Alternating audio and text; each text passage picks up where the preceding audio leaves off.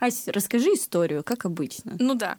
Значит, мы в театре, я сижу на ступеньках прямо перед сценой в середине, и начинается монолог девочки, которая зовут Дора. Дора выходит со стулом, очень агрессивно его ставит, разворачивает, садится, ну, как бы наоборот на этот стул. Короче, она садится на этот стул и очень поразительно смотрит в зал и начинает свой монолог. Я зову ее Пизда. Я исправила это слово. Пизда мне очень нравится. Пизда. Вслушайтесь.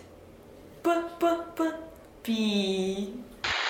Специфика была в том, что первый раз, когда она читала те строчки своего монолога, которые начинаются вот так вот, ну давайте, она обращается в зал, и прям mm-hmm. вот она настолько прям им в душу смотрит. Она такая, ну скажите это, не стесняйтесь, давайте, пизда.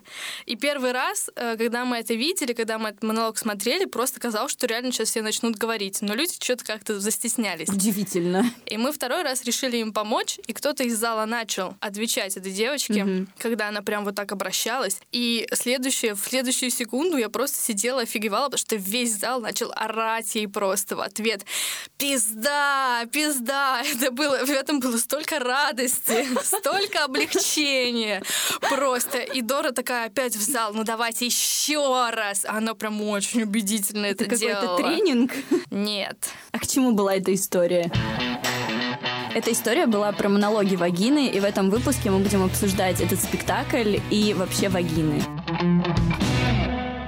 В общем, монологи вагины. Что это такое? Это спектакль, который впервые поставили в Нью-Йорке еще в 96 году. Э, Ее поставила Ив Энслер, и эта пьеса — это такая полудокументальная штука, потому что она просила 200 женщин, взяла у них интервью об их телах, об их отношении с мужчинами, об их отношении с женщинами, о каких-то травмах, о сексуальных домогательствах. И все это потом обличила в художественную форму и сделала из этого книгу «Монологи вагины». И когда ее поставили, она стала настолько популярной и клевенькой, что ее начали ставить по всему миру. А в России эту пьесу ставят вообще многие режиссеры, потому что есть организация, которая выдает права э, на использование этого текста. Угу. Эти права выдаются бесплатно, но при условии, что если ты всю прибыль, которая получилась от спектакля, отдаешь на локальную благотворительность. Угу. Так что постановок существует много, они каждый год примерно появляются. Мы сегодня рассказываем про постановку, которую мы сами посмотрели и поучаствовали. Кто-то поучаствовал, кто-то посмотрел, да, да. пока мы не скажем кто. И конкретно эту постановку ставила девочка Соня. В прошлом году она поставила это в Праге, и там все прошло успешно и классно. В этом году она вернулась в Москву и решила повторить этот опыт. И она собрала феминисток, активисток, которых она знала или знала через кого-то, и поставила эту пьесу в театре эфир пару раз в марте, и все деньги, которые они собрали, которые мы собрали, мы перечислили в центр сестры. Вообще, Асте, не кажется, что нужно сказать спасибо Соне? Если бы не она, ничего бы не было. Да, мы как раз гоняли к ней на кухню. На какую кухню? Тебя, тебя с нами не было. Так вот, мы с Полиной сгоняли к ней на кухню и спросили, ну, вообще про этот спектакль, спросили в частности, почему она решила этим заняться и почему ее он так заинтересовал. В какой-то момент я слушала Banging Book Club. Их первым выпуском они делали обзор на книгу «Монологи вагины». Я ее на тот момент еще не прочла, но я послушала выпуск. Я помню, ехала в автобусе между Брно и Прагой и слушала этот подкаст. И я помню, как я влюбилась в подкаст. И, собственно говоря, я решила прочесть «Монологи вагины». И я помню, это был первые числа сентября месяца – 2017 а, года я влюбилась. Я влюбилась в этот текст, потому что читаю я много. И разные тексты вызывают у меня разные эмоции. Я помню, как когда я прочла монологи Вагина, моя первая эмоция была встать и прочесть это вслух кому-нибудь другому. Я люблю цепляться за свои идеи, за свои, знаешь, сиюминутные порывы и делать из них что-то большее. Mm-hmm. Поэтому я решила, что если есть желание, встать и кому-то это рассказать, потому что это вдохновило меня, то можно сделать. И так случилась первая постановка монологов Вагины в Праге в прошлом mm-hmm. году. Но для меня во всем этом тексте сначала стало самое главное то, что об опыте, о котором я не могла говорить, потому что мне не хватало слов, кто-то сказал настолько подробно, что мне снесло башню. Дальше расскажи свои впечатления. Ты была на спектакле, ты да, всё я видела. была на спектакле, мне очень понравилось. Я прям не пожалела этих денег, особенно если они пошли на благотворительность. На самом деле, я бы посоветовала всем его посетить, и мне очень жаль, что он а, был поставлен всего два раза, потому что в нем обсуждались такие вопросы, рассказывались такие монологи, которые, мне кажется, нужно услышать не только девушкам, но и мужчинам, вообще всем. Потому что они настолько откровенные, и они настолько дают понять, что не нужно ничего стесняться. Ну, не знаю, я прям была под впечатлением. И, Ася, мне очень понравился твой монолог. Я немножко расскажу, о чем он был. Я не помню, как звали твою героиню, но ты рассказывала про а, то, что парень Боб восхищался твоей вагиной, что он а, говорил, ну покажи мне всю себя. Ты сначала не понимала, что ему надо показать, а потом он включил свет и смотрел на твою вагину. Я бы на самом деле очень хотела, чтобы в моей жизни такое было. И я правда надеюсь, что в жизни каждой девушки будет такой Боб, который откроет для нее мир ее вагины. Глубоко. Понимаете, как хотите. Глубоко. И мне очень приятно, конечно. А какие-нибудь еще тебе запомнились э, монологи? Нет. Нет, на самом деле они как Про бы... Нет, даже. на самом деле они мне все запомнились, но именно вот конкретно, чтобы история мне запомнилась твоя, потому что она была какая-то такая очень добрая, открытая, откровенная и романтичная. Ну, Очень просто... специфическое понимание романтики, короче, у тебя когда-то там эта женщина, она такая, господи, уйди, не раздевай меня, блин, что ты делаешь, господи, Боб, Но ты она вообще потом- нормальный. Но она же потом поняла, что это было правильно. Ну да, это была милая история, но при Вот. этом мне кажется, что она была там самая, типа, Криповая? Нет, она там была какая-то самая сексистская. Типа, это была единственная история, где женщина не получает какой-то empowerment, а просто ее одобрил мужик, и она такая, типа, спасибо, мне приятно. Я его выбрала, потому что все остальные показались мне, честно говоря, дичью. Ну, то есть там было что-то страшное, а семинар «Моя вагина». Это довольно длинный монолог о том, как женщина приходит на семинар про вагину, и там она, значит, смотрит в зеркальце на свою вагину и открывает ее, и она такая «Моя вагина», там, это э, раковина, это цветок, вот Ну, что-то секта, короче. да, это было довольно страшно. И я, в общем, просто выбрала самый безобидный монолог. Я его выбрала, потому что я хотя бы примерно понимаю чувства вот этой героини. Я примерно могу м, визуализировать себя в этой ситуации. Я могу, ну, типа, она, по крайней мере, хоть чуть-чуть на меня похожа, потому что на меня не похоже сидеть и говорить, что моя вагина — это сокровище, это жемчужина. Вот, вот это все. Ты сказала, что этот монолог сексистский. Да, э, это правда.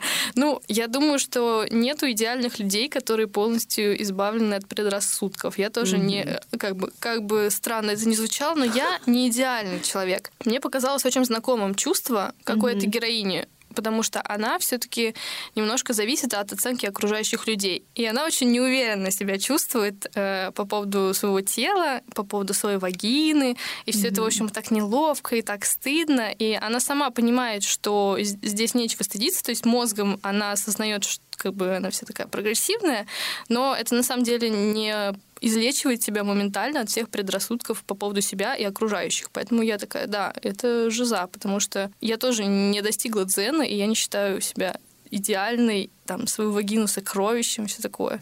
А после того, как ты поучаствовала в этом спектакле, у тебя появилось какое-то, я не знаю, просветление? Ты стала как-то по-другому относиться вот к вагине своей, например?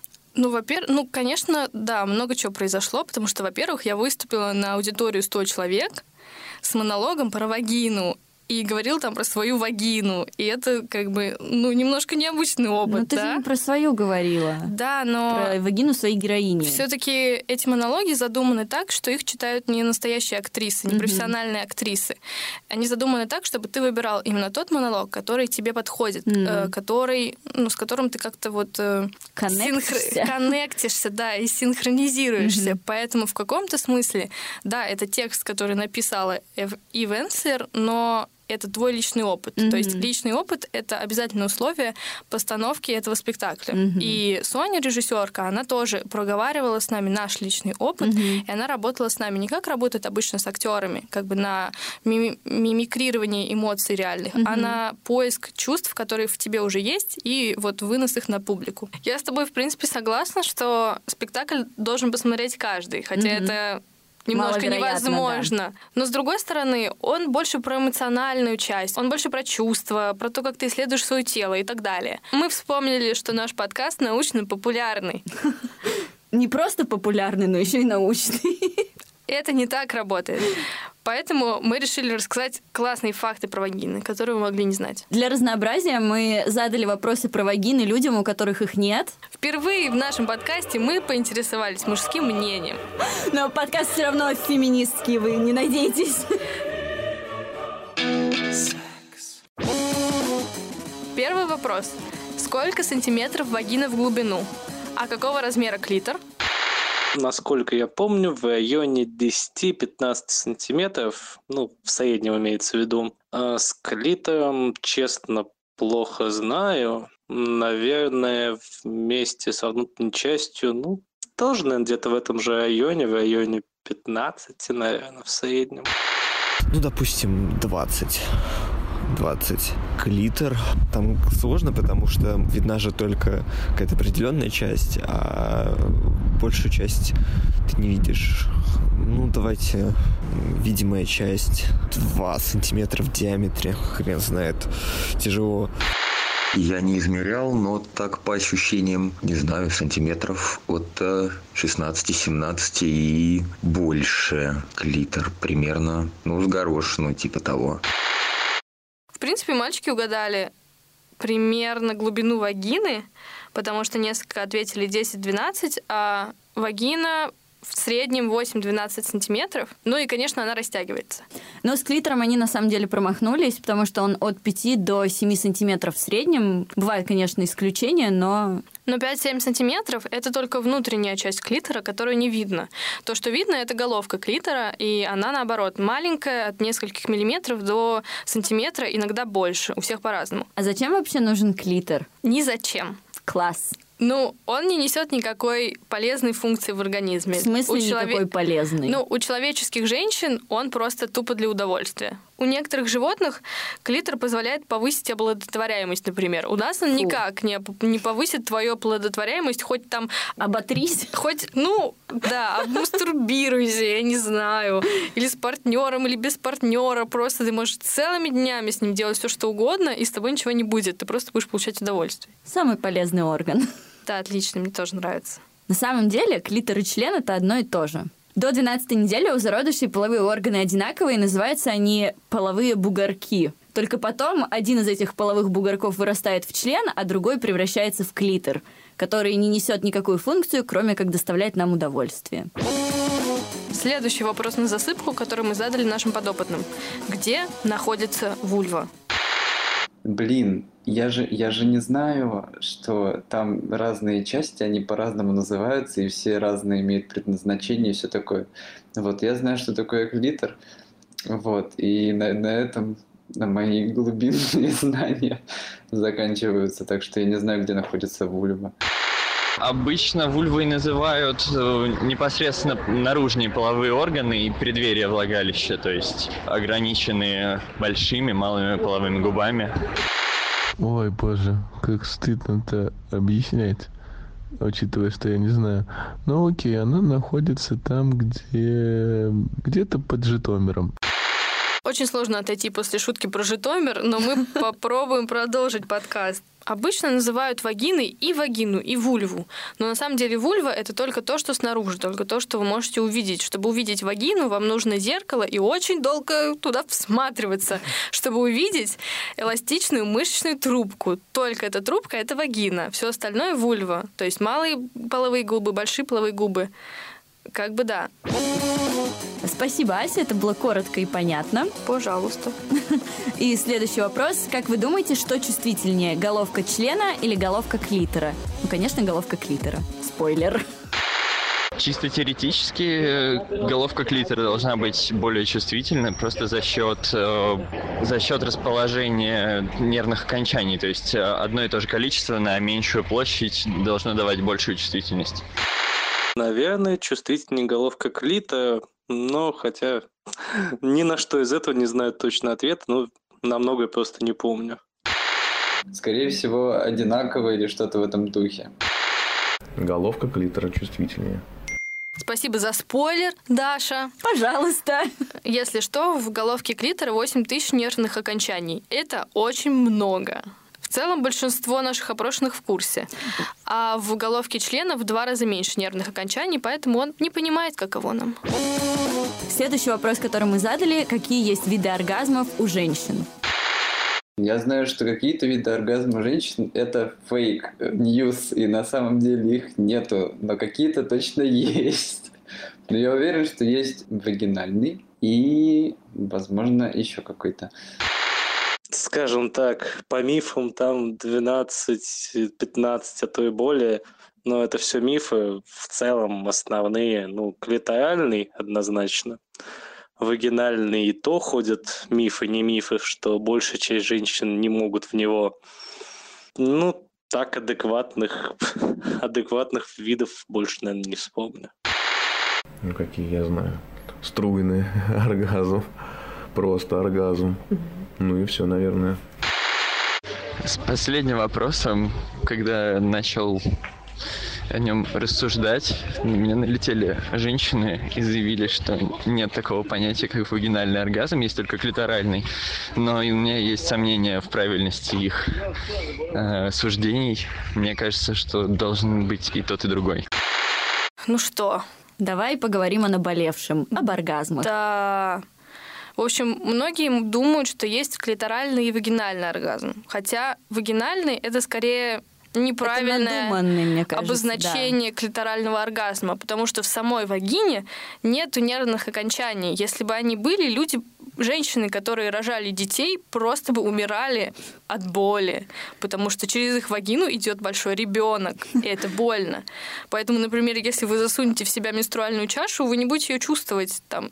Поэтому вагинальный оргазм — неправильное обозначение. Поэтому то, что вы чувствуете удовольствие при пенетрации, например, или, ну, когда... При проникновении? Да, спасибо. Все время забываю слово.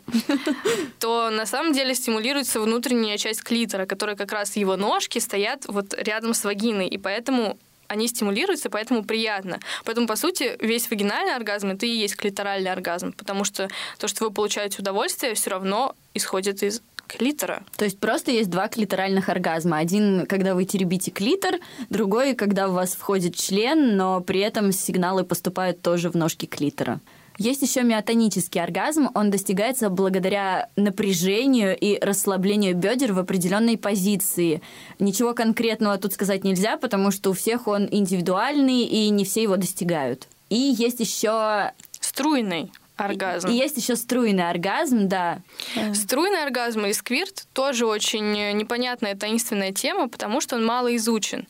Но большинство людей сходится на том, что, во-первых, он обычно бывает при стимуляции зоны G, зоны G, не, не точки. точки G, да, это важно. Он обычно происходит так, что из уретры выделяется жидкость, и обычно ее выделяется довольно много, но это не моча, хотя некоторые ученые раньше говорили, что это моча, но это не моча, и эта особая жидкость выделяется, она не имеет цвета, и таким образом выглядит вот этот оргазм. Но опять же, из-за того, что его не изучают очень тщательно, никто пока не знает, есть ли он у всех или только у некоторых женщин, э, что это за жидкость. И, и все ли могут достичь этого оргазма? Ну да. Печально, ученые, позаботьтесь об этом. Ну вот лично я могу сказать за себя, я некоторые вещи из того, что мы сейчас с тобой обсуждали, я их раньше не знала. То есть я не знала, что клитор есть внутренний и так далее. А, я их не знала, потому что я никогда ни с кем это не обсуждала. Возможно, в этом упущение моих родителей.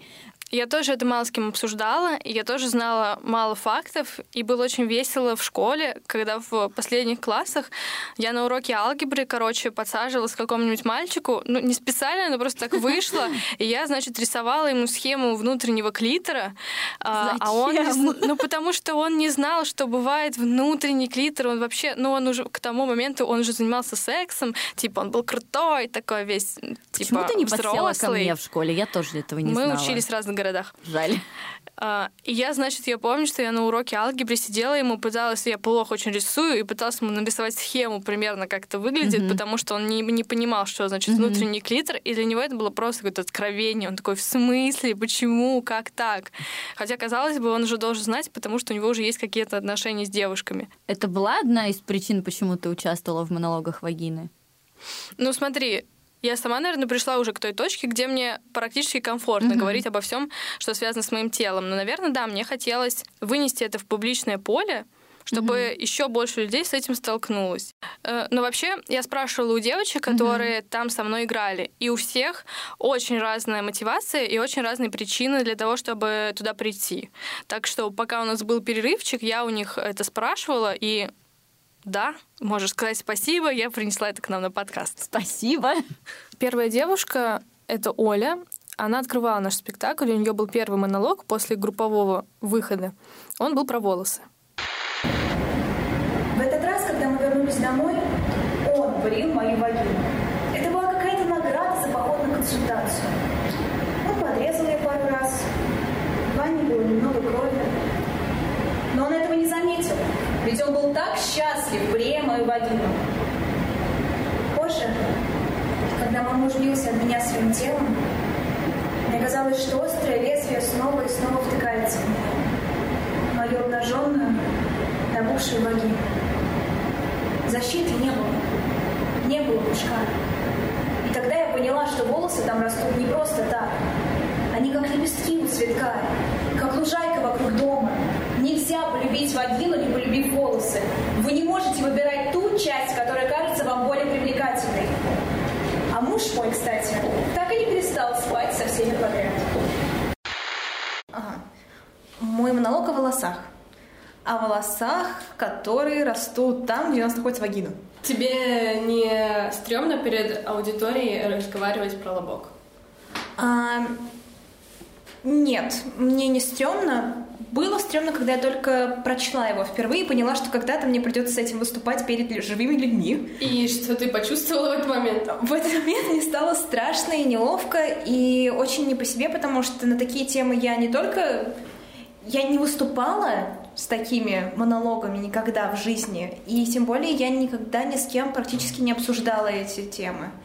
Вот, поэтому для меня и участие, и то, что мы с Соней решили, что я возьму именно этот монолог, очень много для меня значит, потому что я реально через себя переступила, и сейчас я чувствую себя очень классно из-за этого.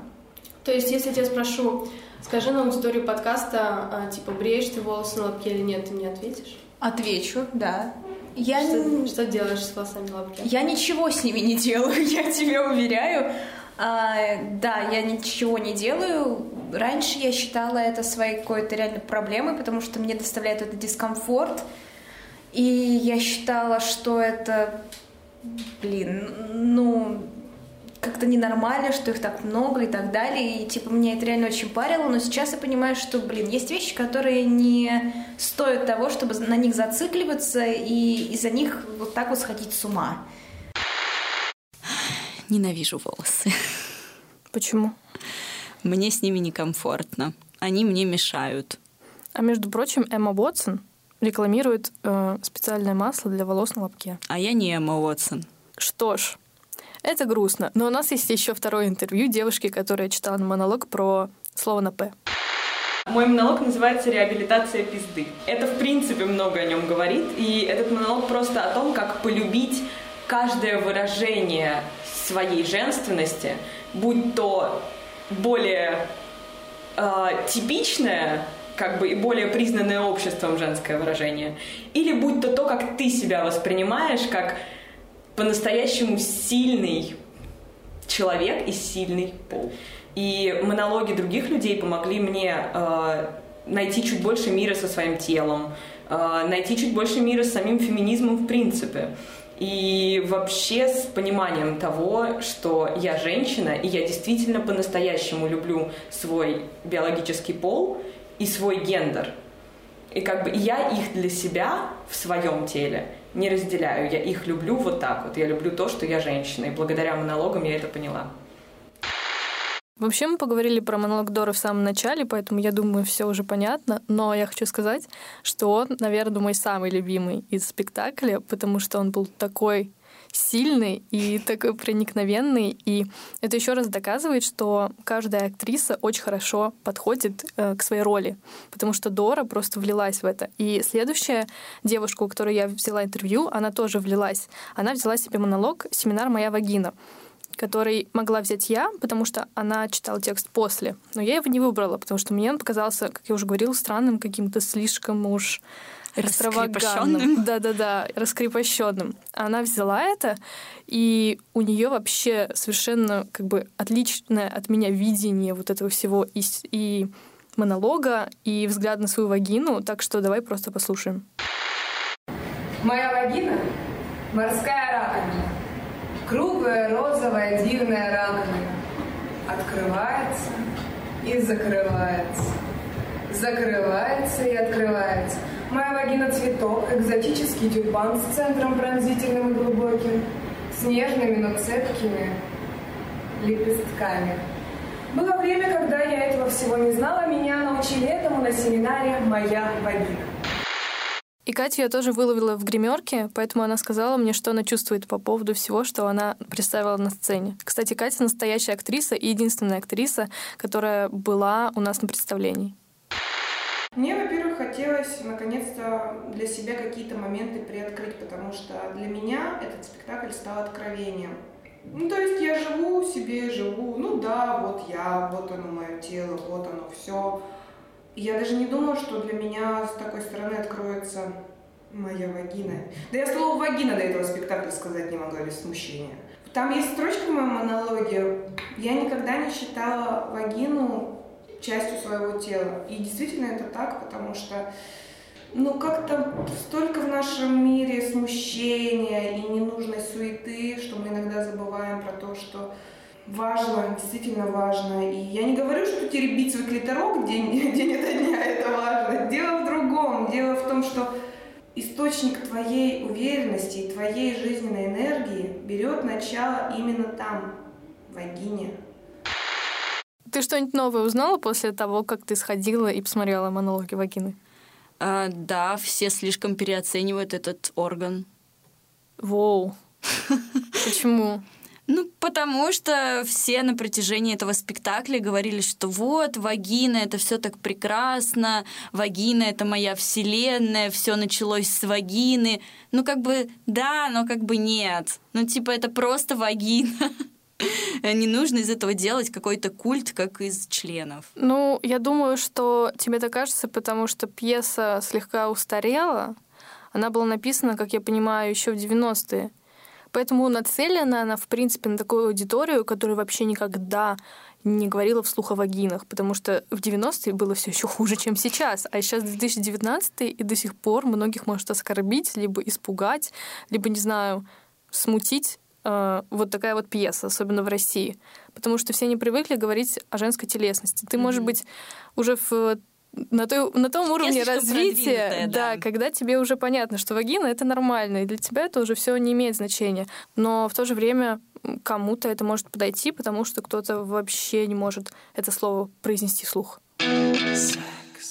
Редакция про секс очень надеется, что наши слушатели не стесняются говорить о вагинах и своих телах. На этом мы с вами прощаемся. Подписывайтесь на нас во всех соцсетях и ставьте оценки в iTunes и лайки в SoundCloud, потому что это нам поможет всем больше узнать про наш подкаст. Обязательно там везде подписывайтесь. Напишите какой-нибудь коммент, типа «Привет, я из Москвы, скорее всего. Ну ладно, неважно. А, напишите какой-нибудь коммент и поставьте типа 5 звездочек. Или может быть 4. Но, но не 5. меньше. Но не меньше, да. Всем спасибо. Меня зовут Ася. А меня Даша. Пока.